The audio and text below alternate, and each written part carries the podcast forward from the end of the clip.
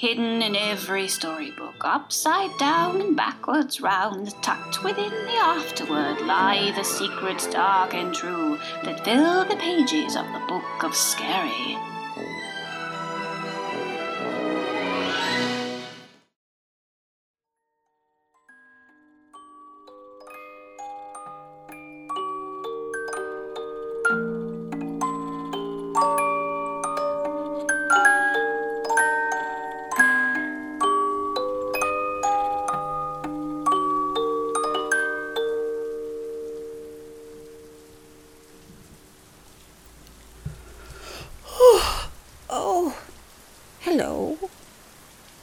Have you been sitting there?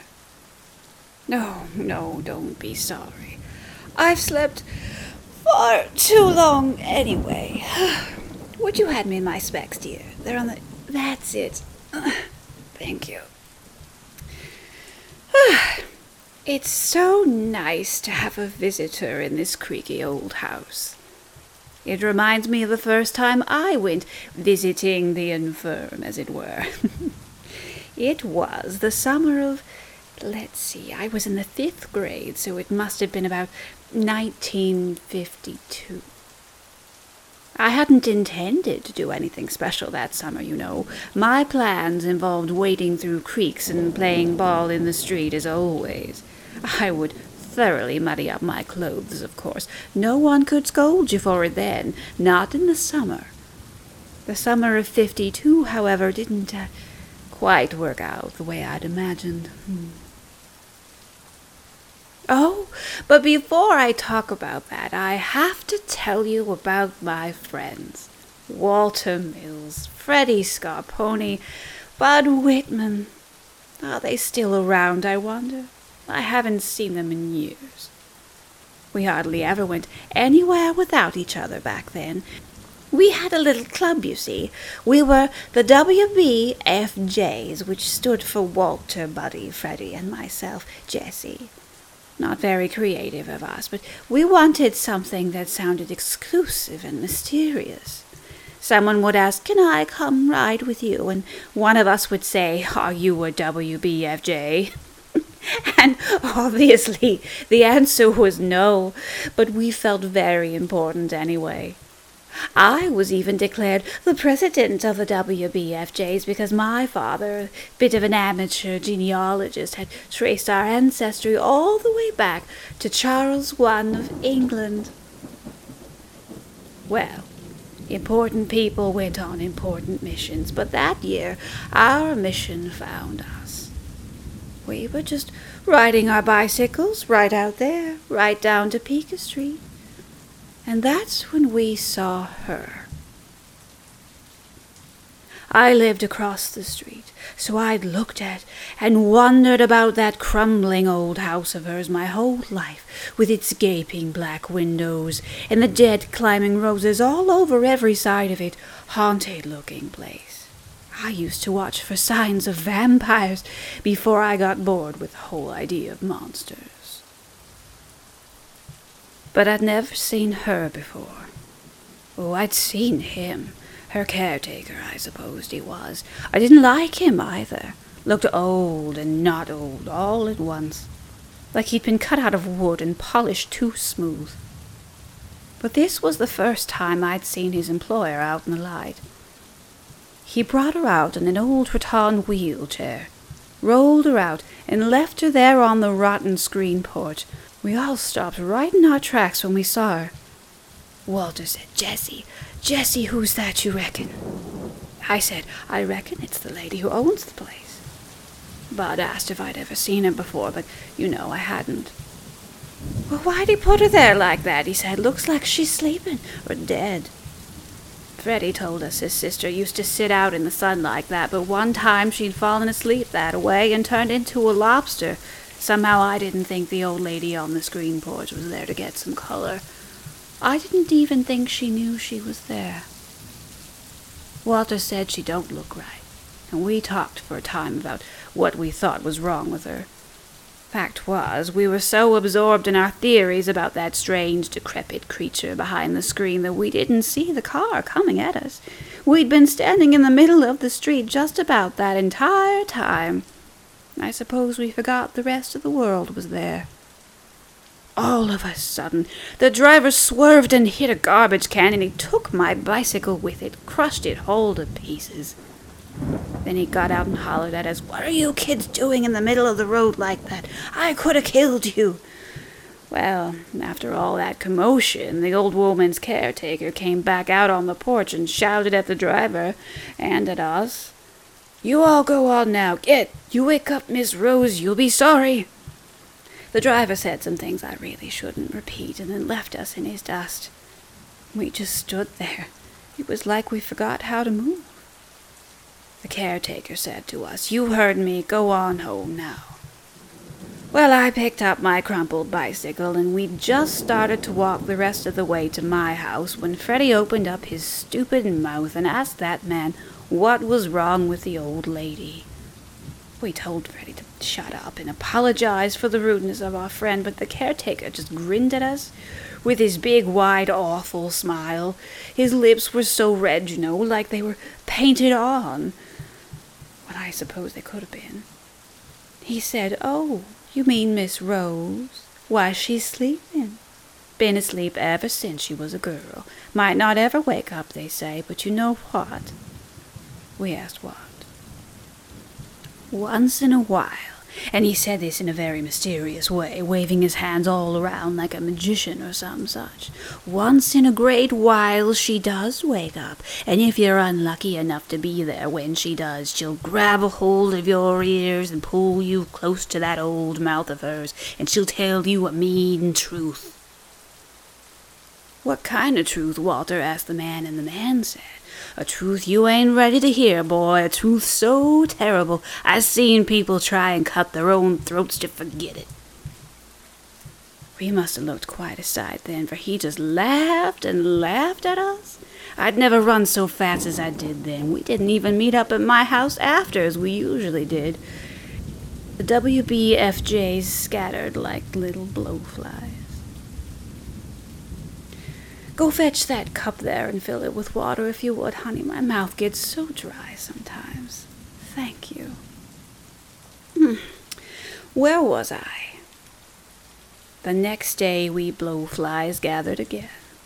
To tell you the truth, I was grounded for letting my bike get so ruined, but my father was at work and my mother was at the salon, and I couldn't stand the boredom any longer.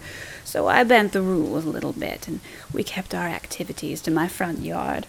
That way I could run back inside if anyone saw Mother's car coming. The idea had been to play a little catch, but we couldn't stay focused on the game. We just kept staring at that house with the old dead vines creeping over it. Bud said it was all bull crap what the man had told us. If any of that was true, how do you suppose he's still working there? Bud said. He said, wouldn't he have gone crazy by now? Bud had a point. We all agreed and began to feel better when Freddie brought up the fact that someone must pay the man, and if this Miss Rose was truly unconscious, then how did he get his salary? I'd heard my father talk about estates and trusts before, so I was sure it must have been one of those, and I told Freddie so. Well, if you really want to know, I called him a dunce. And he got mad at me, and he pushed me, and I pushed him back, and Walter told us to knock it off, and Bud got fed up with all of it and threw the ball across the street. I don't think he meant to break the window of old Miss Rose's house, but that's what happened just the same. We froze where we stood. I couldn't breathe and when that old woman's caretaker came charging out of the house, his painted wood face all radish red, I was sure we'd die. You kids, he said, which of you did this? Which one? Not one of us uttered a word. I don't think Bud so much as looked up from his shoes. I can't say that I blame him. That caretaker was so peculiar looking, an old man who wasn't But even in his anger, he seemed to be laughing at us. A mocking fire lit up his eyes. I would have sworn to you then and there that his eyes were red. But I'm sure they weren't. He pointed at me then with a long, skinny finger, and he said it was you. I said, No, sir, but he said, I seen you watching this house night after night with your daddy's binoculars. What are you looking for? Maybe a target, huh? I kept shaking my head. No, no, no. But there was no change in this fellow's mind, and Bud never spoke up once. The man said, I know it was you. And now we're going to wait for your mamma to get back, and I'm going to tell her all about this. After the tongue lashing and the grounding I got from my bicycle, I couldn't risk another rebuke. It would be the end of my summer if my mother heard of it, of all my summers once my father heard. I looked at Walter, at Freddie, at that guilty as sin Bud. But they all turned, took to their bikes, and rode away. I was betrayed. Unless, said the caretaker, and you know, my ears pricked up like a rabbit's, unless we consider this a debt, and you can come work at the house for a while to make it up. I agreed to the price perhaps too eagerly, but the arrangement was fair. For the rest of the summer I would come to the house for one hour a day and perform whatever chores were required of me. Most days it was cleaning. I polished silver. I patched holes in the walls. I offered to clip those nasty dead thorn vines, but Mr. Broche, that was the caretaker's name, told me it wouldn't do any good, which I thought was odd. And most times I went, I saw Miss Rose, and she was always asleep. Sometimes in a bed, sometimes in a chair, I'd never seen anyone so old before. She looked at least a thousand. But of course, that was impossible. Mr. Broche would have me read to her once in a while, out there on the screen porch. He told me she liked to hear young voices, though how he knew what Miss Rose thought about anything I couldn't say. I told you that your visit reminded me of when I first went visiting myself, but now that I think of it, it reminds me more of the last time I visited Miss Rose. Mr. Broche had asked if I'd come by again in the evening. Have supper here at the house, he said. Summer's almost over, and we've really appreciated your visits. I don't know why I agreed. But I told my mother I was having dinner at Walter's, and then I slipped across the street to the house with the screen porch. Mr. Broche brought me to his employer's bedside, and he spoke to her just as if she were awake. Now, Miss Rose, he said, young Jessie's here, come to say goodbye for the last time. Then he told me to lean in close to that Miss Rose and kiss her on the cheek. I didn't want to. She smelled like death. I once found a dead rat killed by my dog Flossie, and Miss Rose smelled just like that. Go on, said Mr. Broche. She'd like it. Well, I didn't want to be rude, so I leaned in and put my lips to that leathery cheekbone of hers, and then, then, that withered husk of a woman gasped. Her blue white flesh almost looked warm again, but her eyes opened and they were dark and cold. Before I could think to react, she grabbed me by the collar. She grabbed me by the collar and she held my head close. I tried but couldn't move away. Do you understand me? She told me then, in a voice that sounded like tree limbs scraping on a tin roof, that she'd been waiting one hundred years for that moment. She said to me, This is not my body. My soul was taken by that vile bitch who inhabited this body before. She took my body and ran away to live and die a full life in it, while I was left a prisoner in this cursed hundred years this body slept, but I never did. One hundred years I waited for someone with just one drop of a prince's blood to come and kiss my cheek.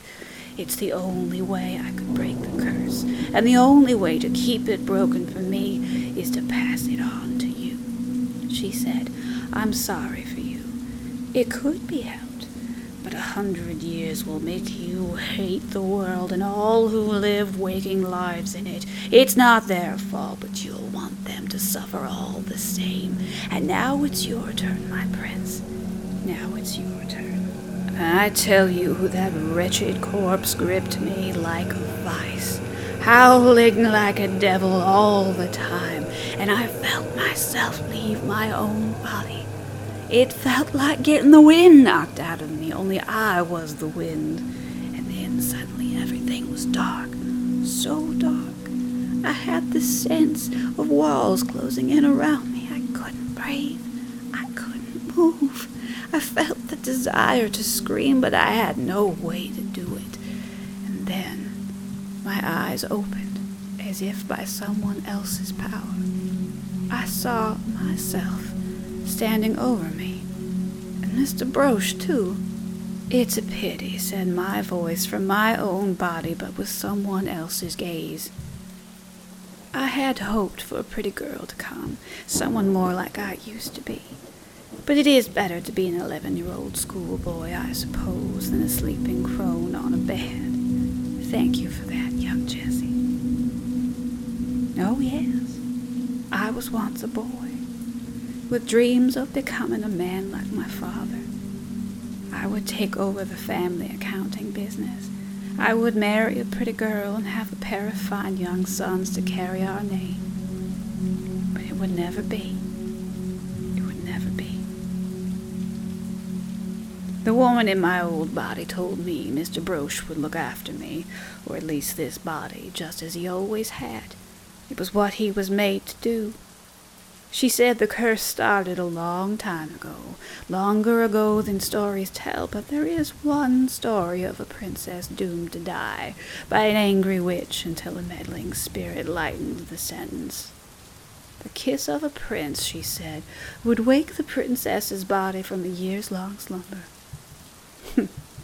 but it would also take the soul of the prince who kissed her, and take him into her sleeping corpse freeing her soul to live a new life in his skin. Better than dying, she said. I suppose I'm lucky that there are so many more people in the world today than there were then. I only had to sleep for 65 years. These days, most everyone shares blood with someone who once wore a crown. You, for instance but 65 years is still a very long time to lie awake in a sleeping body. It's a long time to cultivate a deep and abiding hatred. She was right, you know. She told me right here in this room that I could end this curse when my time came. No, no, I think I want to pass this suffering on. I want to share it with someone as sweet and naive as you. I don't know how dear Mr. Broche brought you to me, dear, but I'm not sorry to say that you won't be leaving. Not likely for a very long time, and that's my mean truth for you.